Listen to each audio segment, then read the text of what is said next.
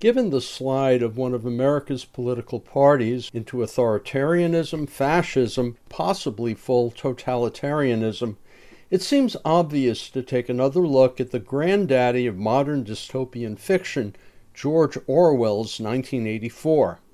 And Aurora Theater Company in Berkeley has done just that with a faithful new stage adaptation by Michael Gene Sullivan, which runs through December 10th.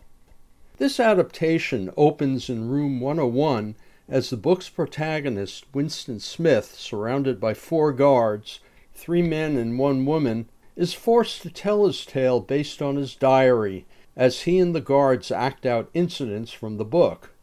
It's an inventive dramaturgical ploy and well executed, but its emotional effectiveness is enervated by the play acting within the play, along with the by the book storytelling.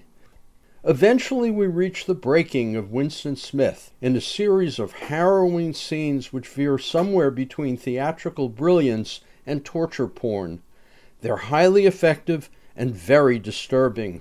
The resonance with current life vanishes, and fictional dystopia has its day. The most striking aspect of this production concerns what's prescient and what's not from the 1948 novel. Superficially, some elements have come true. Now we have telescreens that record everything we do and say in the privacy of our living rooms. We have the overbearing authoritarian demanding love and giving nothing in return. And of course, there are the alternative facts, the lies, which change from day to day, and talk of vermin and plans for concentration camps. But 1984 was posited on the Hitler and Stalin playbooks, where brutality reigned, aided and abetted by the thought police. We don't have that today. We have people lovingly revealing their private thoughts in social media. We also have pumped up religious fanaticism and misogyny, more Handmaid's Tale than Orwell. And unlike the puritanical world of 1984, today there's unscripted softcore porn posing as reality television along with mood altering drugs, a la Huxley's Brave New World. Ultimately, in 2023, we don't need shock therapy to get people to admit that 2 plus 2 equals 5.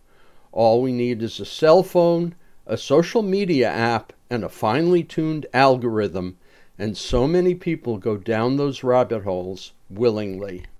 1984 by George Orwell, adapted by Michael Gene Sullivan, and directed by Barbara Damashek, plays at Aurora Theater in Berkeley through December 10th. For more information, you can go to auroratheater.org. I'm Richard Wolinsky on Bay Area Theater for KPFA.